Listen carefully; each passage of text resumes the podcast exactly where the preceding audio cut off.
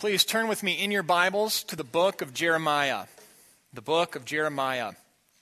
The book of Jeremiah is five books to the right of the book of Psalms, which is about in the middle of your Bibles. Our text this morning will be Jeremiah 33, 14 through 16. Jeremiah 33, 14 through 16. In our series to date, several of our texts have had us above the clouds in the Bible mountaintops where you can see most of Scripture's story. And our text this morning is one of those points in the Bible from which you can see most of Scripture's story. Jeremiah 33 14 through 16.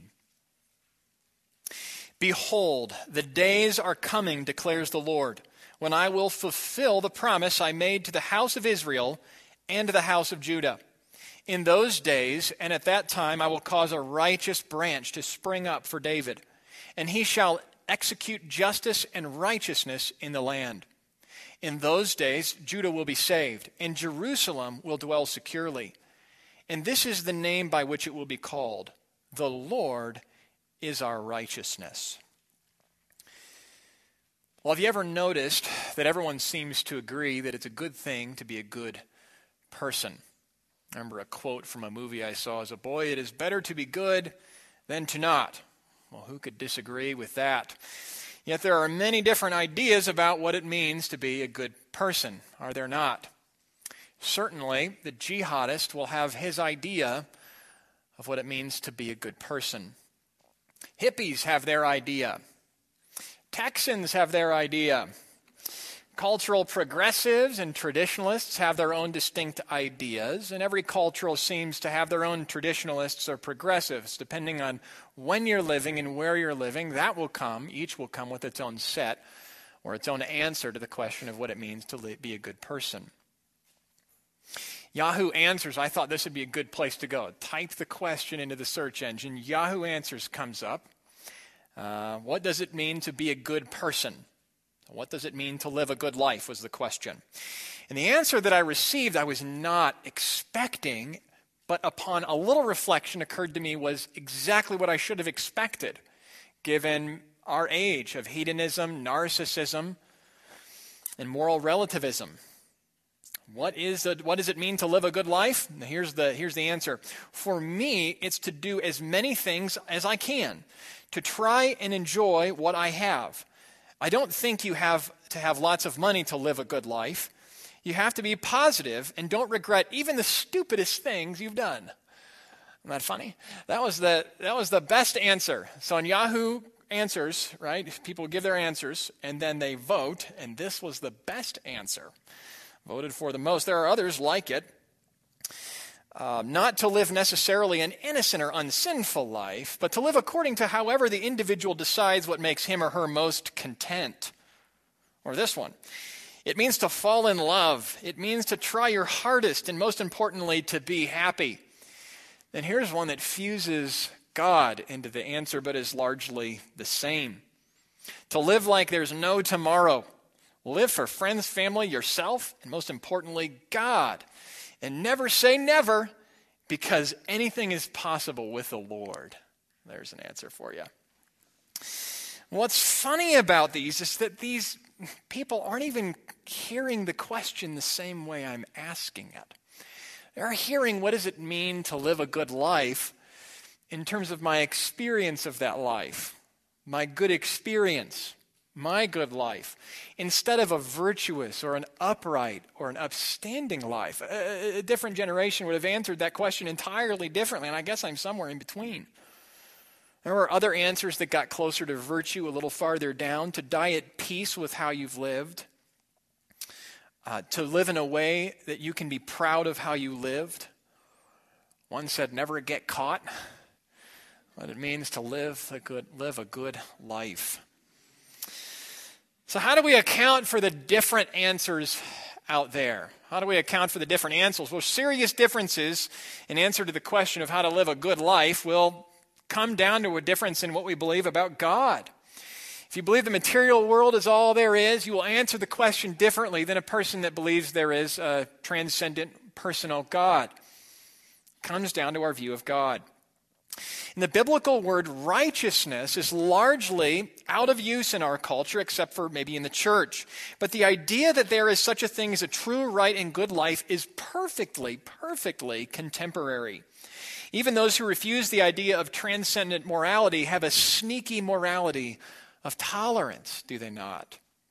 Everyone wants to be a good person. Everyone wants to be righteous. Even the bad guys have their perceived good reasons in their own story to tell. I'm sure Goliath, who we heard about a few weeks ago, felt good about his life and had his reasons for the way he lived it. Now, here's the question How can we actually be righteous, and how important is that really? How can we actually be righteous, and how important is that really? Deep down, we all know this is the question. And deep down, we all hope that our answer is right. Deathbed conversations about how I lived my life. What I'll say when I meet God. We're thinking about our Maker in those moments. Everyone. Deep down, we know this is the question, and deep down, we hope we're right. Our text this morning comes from the book of Jeremiah. Reading the book of Jeremiah is like watching a hurricane approach on the horizon, and Jeremiah is the weatherman describing in acute detail what is going to come of the city and what will become of the people in the city. We're all partying like there's nothing out of sorts, like the sky is not coming dark. Our specific text this morning from Jeremiah 33 is a flash of hope in the middle of an otherwise gloomy prediction. It's a news flash of hope of what lies on the other side of that storm. And the storm is the storm of God's wrath against his covenant people Israel for their blatant sin against him, their covenant Lord Yahweh. Jeremiah is God's prophet to deliver his message. A weatherman has his instruments to predict the weather, and Jeremiah has the very words of God on his lips. A little more about Jeremiah and his job. Jeremiah is speaking to God's people on the brink of utter disaster. You remember, as Israel trusts in Yahweh, he preserves them, fights for them, and causes them to flourish. And as she forgets him and ignores him and rebels against him, the opposite is the case. This is what it means to be his people, to be holy as he's holy, to hear and to heed his voice, and to flourish as a result. God promised to David a son to sit on his throne and rule forever. Solomon was looking pretty good after David, but the rest of the kings largely are a failure. And the history of Israel to date is mostly a train wreck. The kingdom was divided. Jeremiah sent by, is sent by Yahweh to preach to the southern kingdom of Judah, and the process of decline for Israel is well underway in perfect accordance with what God would promise to happen for her disobedience. Jeremiah prophesies of the coming destruction of the land, Jerusalem, the temple, and the throne of David. God will remove all of the visible elements of Israel's life and he will send her into exile. And he will do it by means of a, an enemy from the north, Nebuchadnezzar from Babylon. Jeremiah 5:15 Behold, I am bringing against you a nation from afar O house of Israel, declares the Lord, it is an enduring nation. It is an ancient nation, a nation whose language you do not know, nor can you understand what they say. Their quiver is like an open tomb, and they are all mighty warriors. They shall eat up your harvest and your food. They shall eat up your sons and your daughters. They shall eat up your flocks and your herds. They shall eat up your vines and your fig trees, your fortified cities in which you trust, and they shall beat down with a sword. Jeremiah 6, 6 through 9. For thus says the Lord of hosts, cut down her trees, cast up a siege, a mound against Jerusalem. This is the city that must be punished. There is nothing but oppression within her. As a well keeps its water fresh, so she keeps fresh her evil. Thus says the Lord of hosts. They shall glean thoroughly as a vine the remnant of Israel. Like a grape gatherer, pass your hand again over its branches. The book of Jeremiah is cooked through with the heat of God's anger, and there are 52 chapters, mostly like that. Reading it is somewhat dizzying. Martin Luther commented about the prophetic books in general. He said they have a strange way of talking, like people who, instead of proceeding in an orderly manner, ramble off from thing to the next so that you cannot make head or tail of them or see what they're getting at. He believed it was inspired by God, but that was his experience. Maybe that's your experience of reading some of these longer prophetic books. Where is this going? He's circling around. Well, Jeremiah and many of the prophets, this one is a compilation of highlight reel of speeches from Jeremiah's 40 year ministry, interspersed with episodes from his life, from his call to his death, in roughly chronological order. But even if it would be hard to follow, or could be, the impression it's designed to make would be inescapable, even if you were daydreaming while reading it. Jeremiah's two big points are clear. They're the, they're the two big points of any prophet. Israel has sinned against Yahweh, and Yahweh will judge Israel. They're common to all the prophets, and there is a third point common to all the prophets, which is in Jeremiah as well a message of hope, bright, bright hope in the midst of judgment. And this third point doesn't get as much space or pen on the book, but it is no less noticeable, for it is a bright spot against a dark, dark backdrop. Jeremiah 1 9 Jeremiah's call sounds like this Behold, I have put my words in your mouth, the Lord says. See, I have set you this day over nations and over kingdoms to pluck up and to break down, to destroy and to overflow, to build and to plant. And our text this morning from Jeremiah 33 is a building and a planting passage. So back to righteousness. Back to righteousness, what our text was about. That's what this bright spot in Jeremiah 33 is about. In Jeremiah's prophecy, it's about a future day when God's people are saved, when there's a righteous ruler on the throne, when he rules righteously in the land, and when God's people say of that place, The Lord is our righteousness. Well, this is the fifth in a six part sermon series on God's covenant name, Yahweh, the name he comes to his people in saving love. And this name, Yahweh Tsidkenu, the Lord our righteousness, is the one we're bumping up against today. God focused in various ways the meaning of his character and saving plans in a series of names. And this one, the Lord our righteousness, is one not to be missed. Well, there are four things, four things that Jeremiah tells us about righteousness that we'll have to get if we're going to praise God appropriately as the Lord our righteousness, which is his due. And the first is that righteousness is a problem. Righteousness is a problem. The stars are out during the day. Did you know that? The stars are out right now? Hard to see. Why? The sky is bright. So, we are going to take a walk around in the darkness of the book of Jeremiah for a little while in this sermon until our eyes adjust to the darkness. And most of our time will be spent uh, on this first point. This first point will get the most time. So, just a heads up. Righteousness is a problem. Early in chapter 1 we get a brief summary of the problem at hand and a summary of Jeremiah's ministry. Here it is, Jeremiah 1:16. What's the problem? I will declare my judgments against them for all their evil in forsaking me. They have made offerings to other gods and worshiped the works of their own hands. Righteousness, we could say, is faithfulness to the Lord from the heart manifest in obedience. And unrighteousness, we could say, is forsakenness toward the Lord in the heart manifest in disobedience.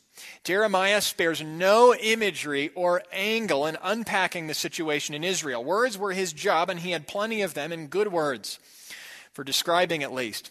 And in Jeremiah's description of Israel's God forsaken behavior, we see a description of humanity of which all of us are a part. So, as we unpack now the causes for God's judgment, this is not merely a curious survey of biblical history. It is not merely context for our passage. It is an examination of the human condition in Adam and under sin. Israel is like we could think of a test case. What happens with a pocket of humanity when you give them uh, the best shot at being faithful to God? They have the power of God demonstrated in them, the Word of God directly to them, and they have the promises of God. Will they obey?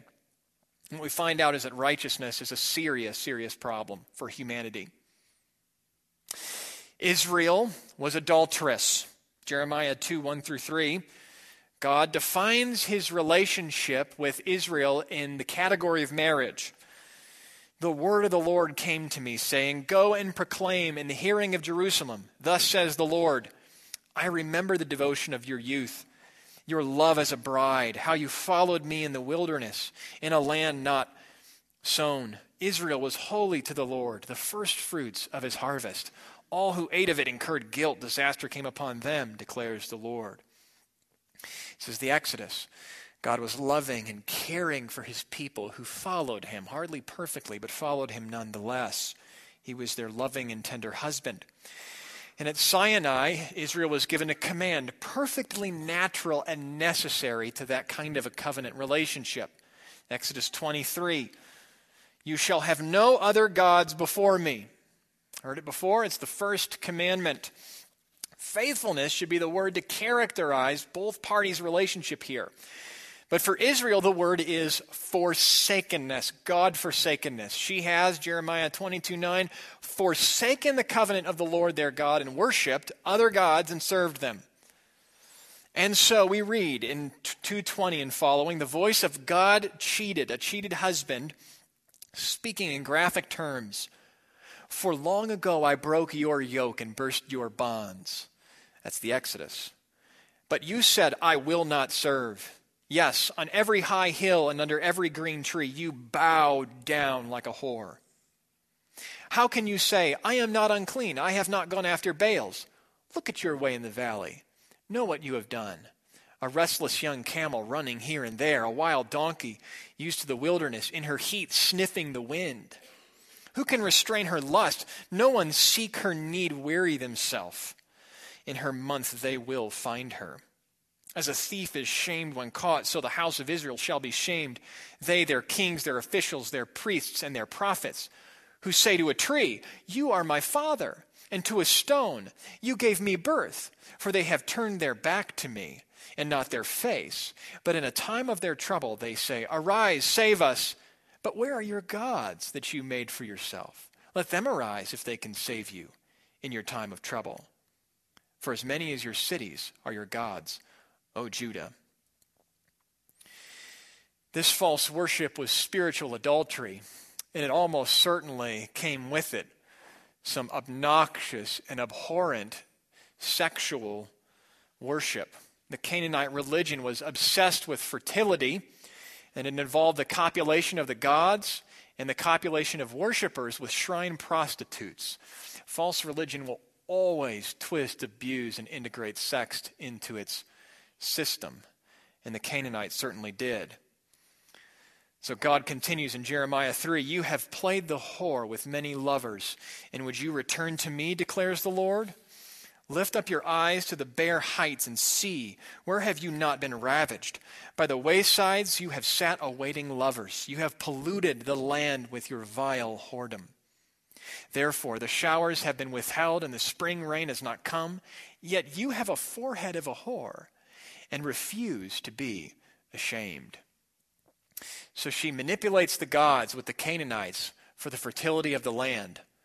And God holds back the water and she holds her head high. Israel does. Spawning God. This isn't just moral failure, it was personal with God. Jeremiah 3:20 Surely as a treacherous wife leaves her husband, so you have been treacherous to me, O house of Israel, declares the Lord. And so we read many graphic descriptions of God's judgment on Israel, his bride. And here's one that matches the language of adultery we've been looking at.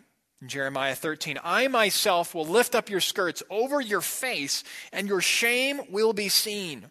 I have seen your abominations, your adulteries, and your neighings, your lewd whorings on the hills of the field. Woe to you, O Jerusalem!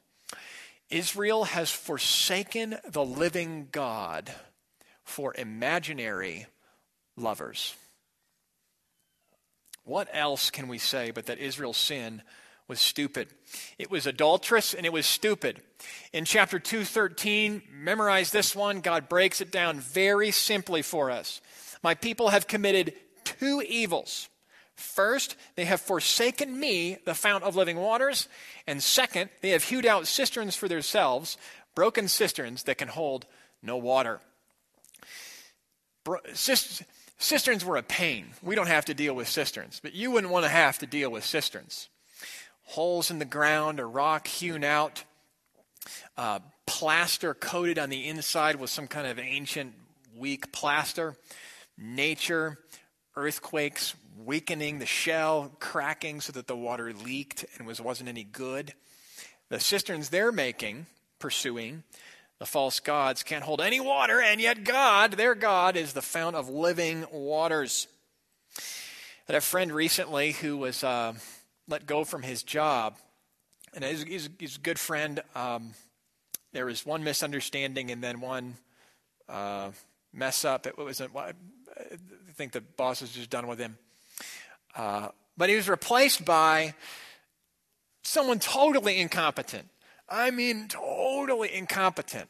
And, uh, and he could pick this up. There's just no way the boss knew what he was doing. So whether he needed to go or not is one question, but um, the replacement was just kind of insulting. So whether the boss knew he was replacing with someone incompetent or not, um, the fact that it's a bad trade or a bad replacement doesn't lighten it at all. In fact, it adds to it. We discount God and mark up a rock. The stupidity of the replacement, the stupidity of the exchange doesn't lessen the sense of insult. It seems to pile it on. If you're a graphics designer at a firm and your boss says, You're doing great work, I'm going to have to ask you to leave. My third grader's getting some compliments by his teacher, his art teacher, and he's really good at watercolors, and we're going to give him a try. The stupidity adds insult to imagery. Insult to injury, sorry. So Israel's sin was uh, adulterous, it was stupid, and it was persistent. Jeremiah is prophesying at the end of a long, long road that began with the Exodus at Sinai. In Jeremiah 7:25, we read that from the day your fathers came out from the land of Egypt to this day, I have persistently sent all my servants the prophets to them, day after day. Yet they did not listen to me or incline their ear, but stiffened their neck. They did worse than their fathers. Israel's sin was persistent. Israel's sin was socially acidic. Our relationship with God will always manifest itself in our view of and our treatment of other human beings. It was certainly true here. Jeremiah 5:28. They have grown fat and sleek. They know no bounds in deeds of evil. They judge not with justice the cause of the fatherless to make it prosper, and they do not defend the rights of the needy. A chapter later in 613, for from the least to the greatest of them everyone is greedy and un- for unjust gain, and from the prophet to the priest everyone deals falsely. And one chapter later, 7 9, Will you steal, murder, commit adultery, swear falsely, make offerings to Baal, and go after other gods that you have not known? Sin always starts and is by nature, uh, at heart, an orientation to God, and it always manifests itself in the corrosion of human relationships. Social ills may have many superficial, even if real, uh, factors as explanations, and they can be addressed in a variety of ways at a surface level. But at heart, all of the problems in our families, in our relationships, and in our society that have to deal with broken human relationships start with false worship in the heart. And it did for Israel. False gods don't care about people, and Israel's sin was socially acidic. And it was unrestrained, unrestrained. Just listen to how unrestrained. Jeremiah 32 35 they built the high places of Baal in the valley of the son of Hinnom to offer up their sons and daughters to Moloch. Though I did not command them, nor did it enter into my mind that they should do this abomination to cause Judah to sin, burning their children as sacrifices so that the land might grow. It didn't even come into God's mind. It's not a statement about what does and doesn't come into God's mind. It's a statement about the utter incomprehensibility of Israel's actions. What else can, what, what can they not do? The Canaanites would sacrifice their children to gods, to manipulate the gods to do what they wanted.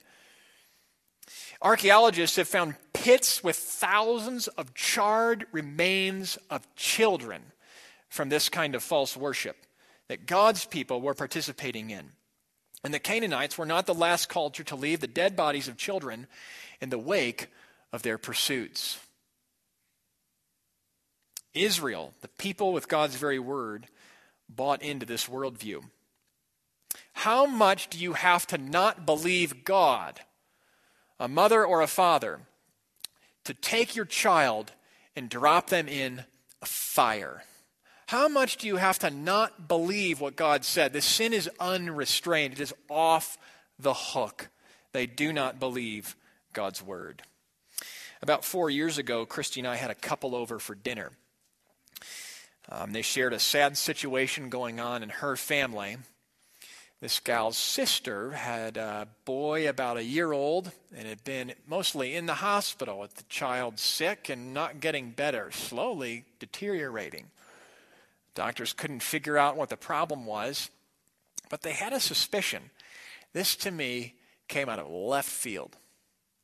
They installed a video camera in the hospital room, and when the nurses and the doctors were out, she would take feces from the diaper and insert it into the PICC line of the child. No wonder he wasn't getting better. Why was she doing that?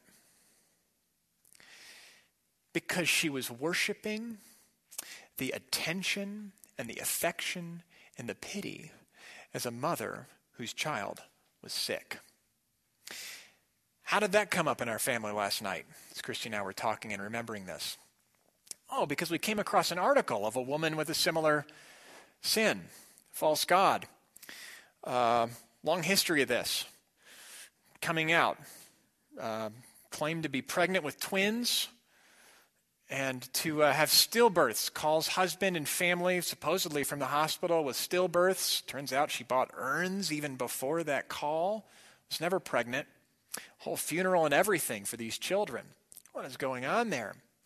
Worshipping the pity that she would have and the attention.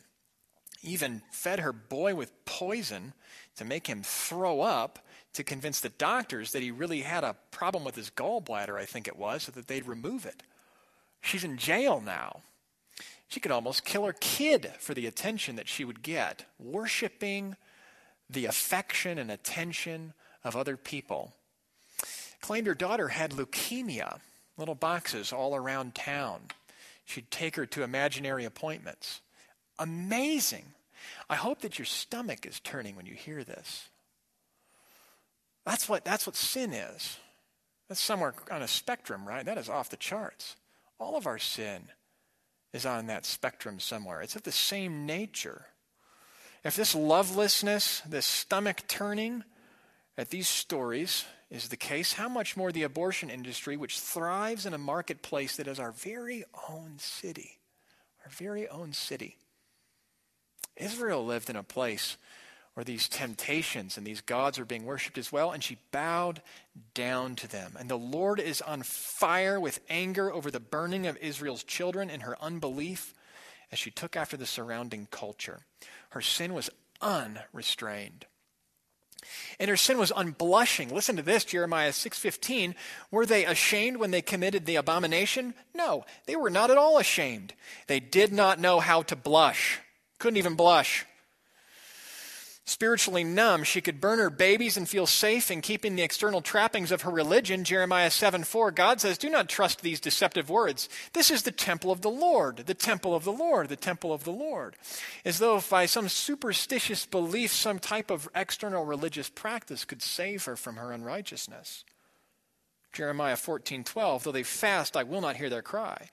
Though they offer burnt offerings and grain offerings, I will not accept them. She thinks the temple and these external behaviors can save her. Israel's sin was unblushing.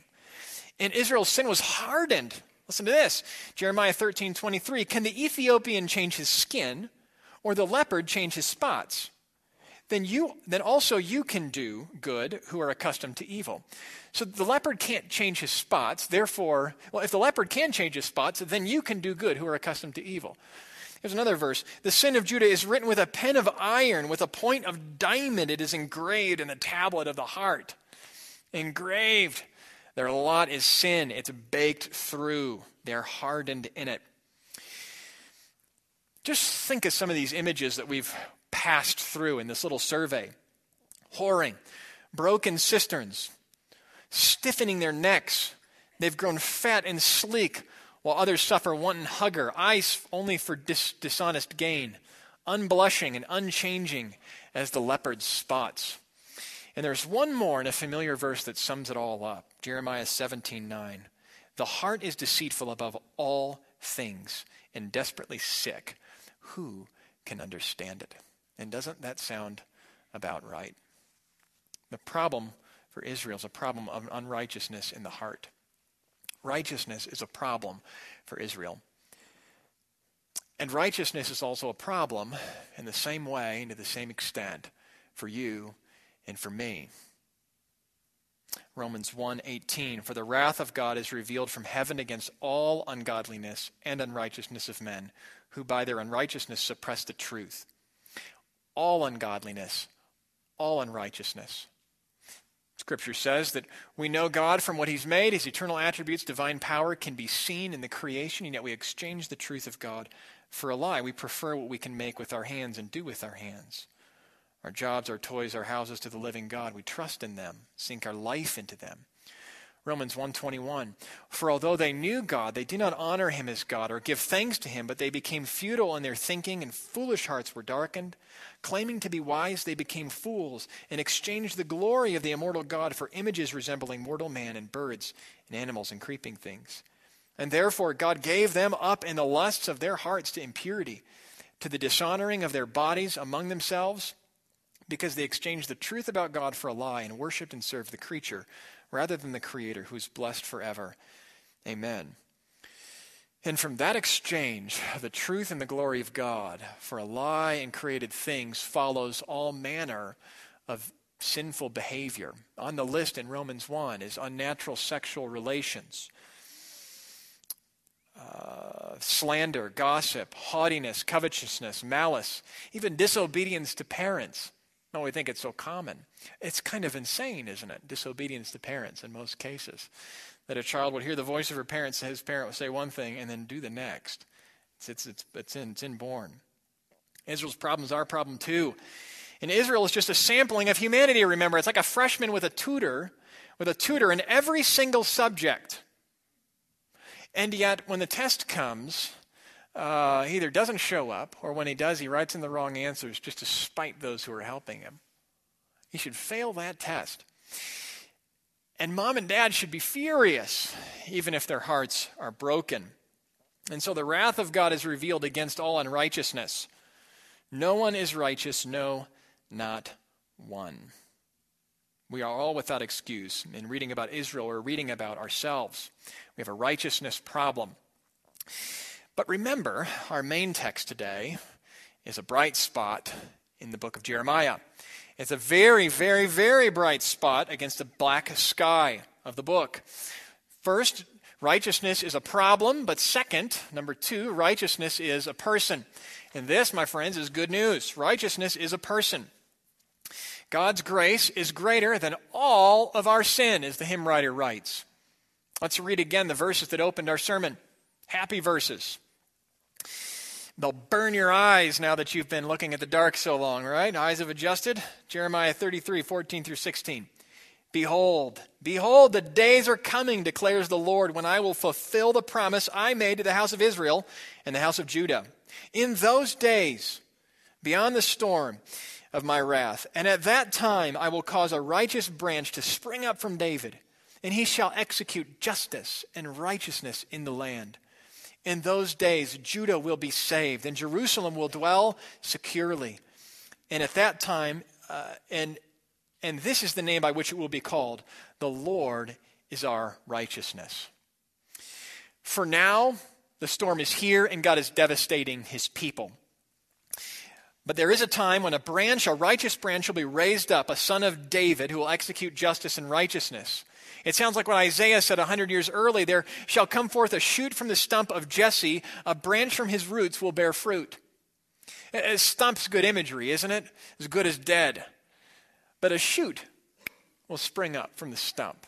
There's hope, there's life, and God will cause it to grow. The Lord Yahweh has made sweeping and lavish promises to Israel. Think of how think of how this promise we've just read must sound like to the Israelite returning from exile who's hoping in the promises of God and looking for their fulfillment. God's promise that Abraham's descendants would fill the sky, would fill the earth like the stars fill the sky. And Moses would lead them into a promised land of milk and honey, paradise. That hasn't quite happened. That the son of David would lead his people, sit on an eternal throne, and everything would be right in the world. Well, God will do this and through a faithful king. A king unlike any of their other leaders, their prophets, who would prophesy for money, tell people what they needed to hear to make a buck. In the middle of their sin, say, everything's all right. In the name of Yahweh, everything is all right. They'd even plagiarize from each other, copying each other's prophecies. They're run out of material. They're, they're pathetic. The kings would build great and spacious houses, withholding the wages from those that they hired to build the homes. The shepherds did not care for the sheep, but scattered them. They did not feed them, but they ate the sheep. And so Yahweh says, Jeremiah 23, Woe to the shepherds who destroy and scatter the sheep of my pasture, declares the Lord. Thus says the Lord, the God of Israel, concerning the shepherds who care for my people You have scattered my flock, and you have driven them away, and you have not attended to them. But I will attend to you for your evil deeds, declares the Lord. Every man and woman in Israel was accountable to God on their own. But the Israelites' leaders had tremendous sway over the nation. In fact, it's more than just influence. Her leaders were like her lifeblood. Her prophets brought the word of God. Her priests represented God to them and dealt with sin. And her king represented God in leading the people. But this righteous branch of David, this, this, the shoot that will grow up from the stump, will execute perfect justice and righteousness. He'll fulfill the king's description from Deuteronomy 17, writing the scriptures down, memorizing them, knowing them, and keeping them, not turning from the right or the left, so that Israel, as they trust in the king, will flourish. All the hopes that Israel would have stocked up in this son of David. Remember, our verse said, God will fulfill his promise that he made to David, that David would have a son to sit on a throne. Yes, he'll do it through this heir, this righteous branch. And ultimately, this son of David would crush the head of the serpent, a promise that goes all the way back to the beginning parts of the Bible for the perceptive reader. Israel is sick, not getting better, and the part pumps only death, but God will do something about it. He is a heart surgeon. And all of her hope is bound up in this one king who will come, who will be righteous. So there remains a question Righteousness is a problem, righteousness is a person. But how can that person, how can this king's righteousness be for us salvation? Be for this unrighteous nation salvation? And this leads to our third point. Third point righteousness is a present. Righteousness is a present. Did you notice a curious word in the verse, the name we're studying today? The word our. If it didn't stand out to you at the beginning, it really ought to stand out to you now. It ought to stand out to you now. The Bible story and our salvation turns on this one word, our, in this name of God. If God is only righteousness, we're in big trouble. But if God is our righteousness, then there's hope. See, in salvation, in Jeremiah 33, the name is given, the Lord is our righteousness, is given to the city. But in Jeremiah 23, almost the same passage is, is, uh, is given to us. But the name, the Lord is our righteousness, is given to the Son himself, the branch himself, to David. David gets the name, the Lord is our righteousness. His son will not only be a righteous branch, not only rule in righteousness, but will be to and for his people righteousness. And this, my friends, right here this word our, God being righteousness for us, our righteousness through this branch, this is Christianity. This is the heart of Christianity right here, beating right in front of you. Through David's son, God will do many things. Jeremiah 31 tells us Behold, the days are coming when I will make a new covenant, put my law within them, write it on their hearts. I will be their God, they'll be my people, they'll all know me declares the Lord. I will forgive their iniquity and remember their sins no more. God will do all of this new hearts, the full forgiveness of sins. But one thing God must do if this unrighteous people is to stand before Him is provide for them righteousness, which they don't have and he demands. The Lord is saying to us, humanity, through Christ, you have no righteousness, but I will provide a righteousness for you. And with that, please turn to Romans chapter 3. Please turn in your New Testaments to Romans chapter 3. We're going to read in a moment one of the most theologically significant and dense passages in the Bible. Just keep that in mind. It won't go down easy. But we're going to read it. It's a very important text. You want to highlight it in your Bibles. It's one of the best explanations, thorough explanations of what happened on the cross and how what Jesus did can make us saved. In Romans 1:18, it says, The wrath of God is revealed against heaven, against all ungodliness and unrighteousness. In Romans 3, we're told that none is righteous, no, not one. And now let's read Romans 3:21 through 26. But now, but now, the righteousness of God has been manifest apart, apart from the law, although the law and the prophets bear witness to it the righteousness of God through faith in Jesus Christ for all who believe. For there is no distinction, for all have sinned and fall short of the glory of God. For and are justified by his grace as a gift through the redemption that is in Christ Jesus, whom God put forward as a propitiation by his blood, to be received by faith. This was to show the righteousness, God's righteousness, because in his divine forbearance he passed over former sins. It was to show his righteousness at the present time, so that he might be just and the justifier of the one who has faith in Jesus. See, I said it'd be thick. Let me break it down. Let me break it down. God requires perfect righteousness. No one is righteous, all have sinned. Following me? God has made righteousness available to those who aren't righteous, who don't keep commands, who sin. And this was God's plan for righteousness from the beginning, and prophets like Jeremiah spoke about it. This righteousness is by grace as a gift, for how could it be otherwise? This righteousness is through the redemption that is in Christ Jesus. This righteousness is available because of the wrath absorbing, blood shedding death of Jesus. No other way. And this righteousness is received by means of faith, as Abraham believed and it was credited to him as righteousness. And this good news of righteousness displays God's righteousness, since God makes sinners righteous before him by being righteousness for them himself. In other words, in Christianity, righteousness is a present. You see, in Christianity, we don't just need to be forgiven of our sins, we also need to stand before God perfect, with a perfect record. We don't just need to be forgiven for pursuing false gods, we need to have, as a matter of our account and standing before God, a perfect record of faithfulness to Him. Jesus was passively obedient for us in his suffering to the point of death, but his whole life was a life of perfect obedience in the desert, the wilderness, tempted by Satan, quoting the scriptures, not sinning, being faithful to God. God calls him at his baptism his beloved son. Jesus says, I'm here to fulfill all righteousness. He was living a righteous life for us. God's love for you is displayed in Christ as he dies for you and suffers, but also in every step and every thought and every moment of Jesus' life where he lived righteously for you. You can stand before God in Christ and not only forgiven of your sins with a clean slate, but perfect righteousness. And this is why Christ came. Here it is in a verse. Romans 5:19. For as by one man's obedience the many were made sinners, Adam, so by the one man's obedience the many will be made righteous. Adam's disobedience, Christ's obedience. Here again, 1 Corinthians 5:21. Listen for righteousness here. For our sake God made him to be sin who knew no sin, so that in Christ we might become the righteousness of God.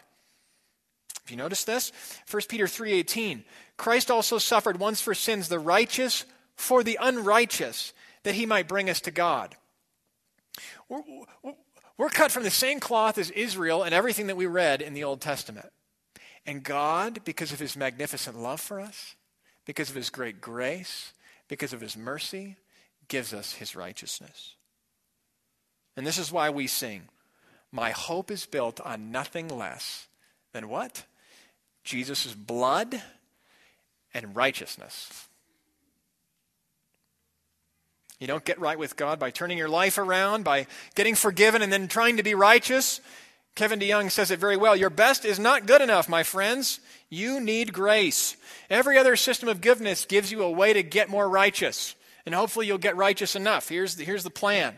In Christianity, God does it all for you. He gives you a new heart makes you a new person. Christianity admits that we are as bad as we really are. We're as unrighteous as we really are, and there is no hope in man, period. But there is perfect hope, bright hope, because God is as gracious as He is and offers not only forgiveness but righteousness in Jesus. And so, if you are not a Christian, if you are not a Christian this morning, you need the forgiveness of sins. You need your guilt removed, and you need the perfect righteousness of Christ. You cannot stand before God without these, and God offers them to you freely. You must, you must, though, this is the hard part, but what is required to become a Christian and what God can make possible if He's at work in your heart. Say to God, I'm wrong and you're right. I'm not a good person.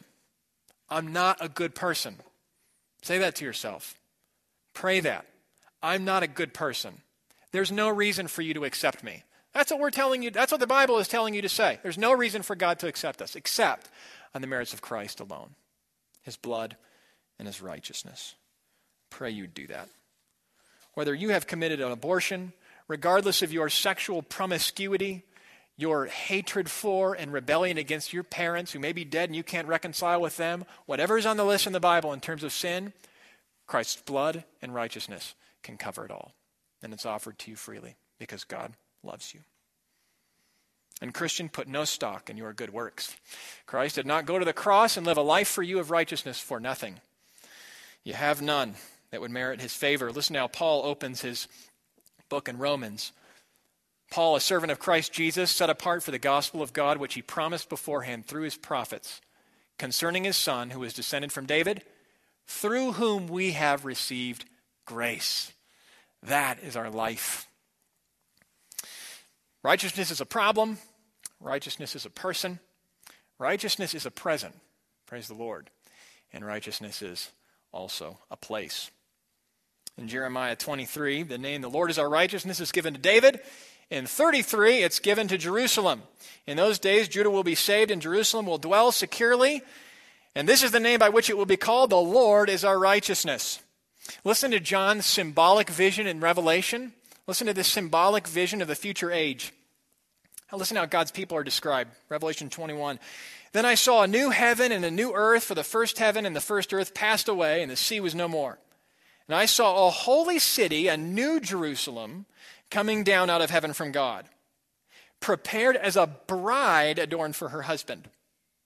And I heard a loud voice from the throne saying, Behold, the dwelling place of God is with man. He will dwell with them, and they will be his people. That is the fulfillment of all the expectations in the Old Testament right here. This is it. Righteousness is the place. The bride, the New Jerusalem coming down, a bride adorned for her husband, that's the people of God. It's a symbolic vision of the day when we are righteous before God and we're perfectly in his presence. Isn't that great? And no unrighteousness will be there at all. This is part of the encouragement in looking forward with hope in Christianity, looking forward to this future age, that God will one day judge all sin. I pray none of you are judged by God, but it will be a good thing when God judges sin. I pray you will trust Him to do it on the cross for you, but it is right and it will be good one day when all sin is punished. In Revelation 22, Behold, I am coming soon, Jesus says, bringing my recompense with me to repay each one for what he has done.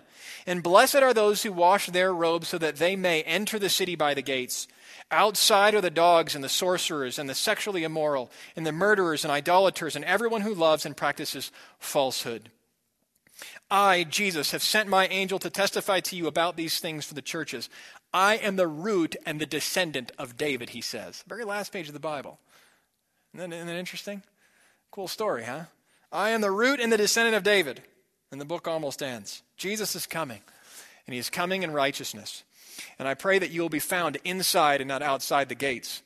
The key is to wash our robes of our life in the blood of Jesus so that they'll be clean. You cannot wash them yourself, stains won't come out. You can't cover them, they can't be covered. And you can't ignore them. Wash your robes in the blood of Christ.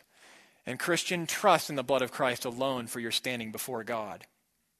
No one wants to be caught outside these gates. Preach the gospel of Christ's blood and righteousness. Well, how can we actually be righteous and how important is it really? Oh, it is ultimately important. Nothing is more important than standing before God a good person. And how can you be righteous? Through the blood and righteousness of Christ alone. Let's pray.